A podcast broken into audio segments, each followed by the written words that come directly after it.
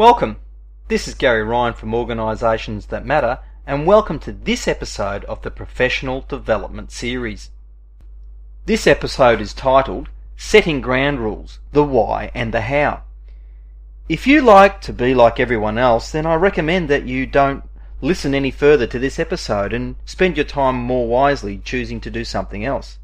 If you want to be different and you want to increase the probability that the people with whom you work can be successful when working together, then continue to listen to this episode.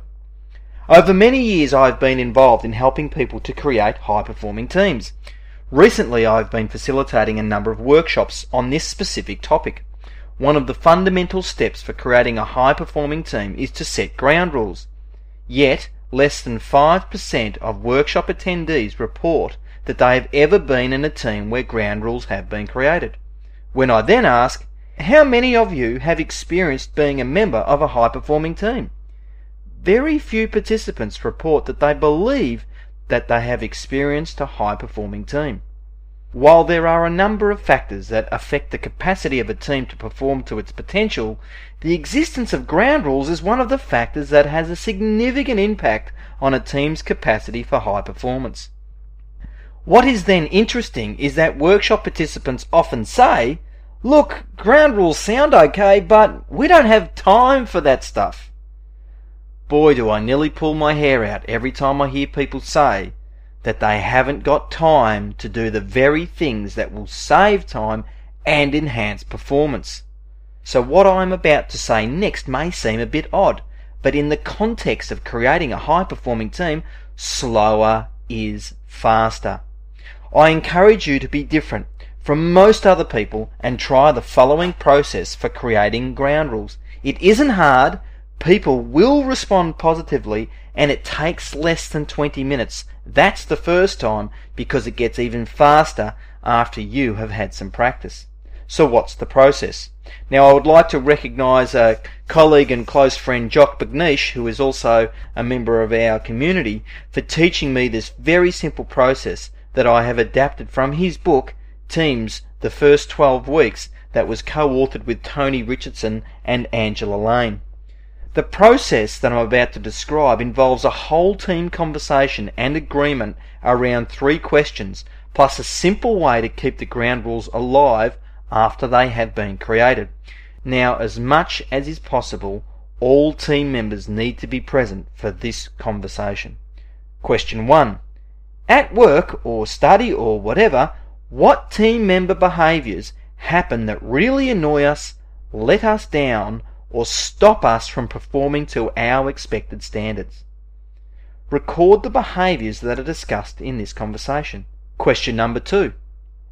In the context of our response to question number one, what ground rules do we need to agree on so that these behaviours won't occur in our team? Once again, record the ground rules that you agree upon. These will become the ground rules for your team the third and final question, question number three. What will we do when a person breaks one of our ground rules? This is a very important conversation because it allows the team members to discuss the consequences for breaking the ground rules before they have even been broken, which then enables all the team members to be very clear about what they can expect to happen should a ground rule be broken. Another benefit of this conversation is that it allows the team to recognize if any of the ground rules that they had originally created were maybe not as clear as they could have been. As an example, people often create a ground rule such as, we will always be on time for our meetings, or on time for our training, or on time for whatever. The reality for many people is that on occasion they will be late for the meeting or training session or whatever it is. Discussing the consequences for such behaviours allows the team to then discuss what is expected once you know that you are going to be late, which will happen even to the most diligent team members from time to time. So, as an example, you might say, look, we are going to have the ground rule that we expect everyone to be on time. If on the odd occasion it occurs that you know that you can't be on time, this is the process that we expect, and you'll have series of steps that you agree on. So we're not saying that we accept or tolerate people being late, but we understand we're human and from time to time this is the process that can be followed. And so a final benefit of the third question is that it clarifies the behavioural standards expected for all team members. This increases the pressure for people to behave to those standards because they are both explicit and everyone in the team participated in their creation. Keeping the ground rules alive.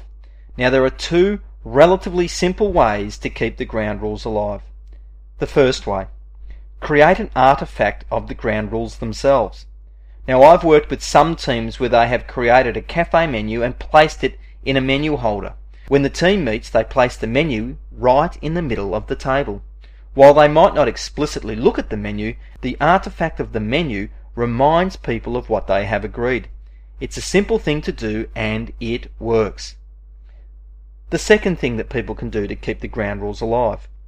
Every once in a while, include the ground rules as a topic for conversation in your meeting agenda. Ask, how are we going with our ground rules?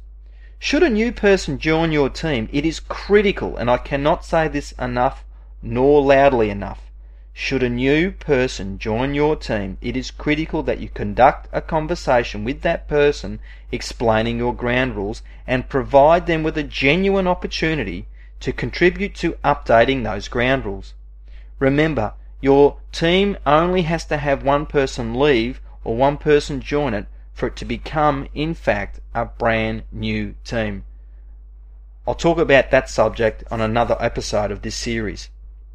This process keeps the ground rules fresh and relevant for the specific members of your team at whatever point in time that they are a team. Now, please don't be like most other people. Be different and give the teams of which you're a member every chance for success. Create ground rules for your team and keep them alive you'll find that they will not only enhance the positive experience of being in your team, but your performance will most likely improve as well. And ultimately, that's why teams exist. They are about high performance. Not enough people understand this. Teams are about high performance. Ground rules increase the chances that team dynamics will not reduce team performance. That's why they exist. I encourage you to do them. If you would like some assistance in putting into practice what you have learned in this episode of our series, please feel free to contact us at Organisations That Matter. That's our website, orgsthatmatter.com. O R G S T H A T M A T T E R dot com or visit our online learning community if you would like to learn more with us at studentsthatmatter.ning.com and remember, a student that matters is a student for life. This is Gary Ryan, and thank you for listening.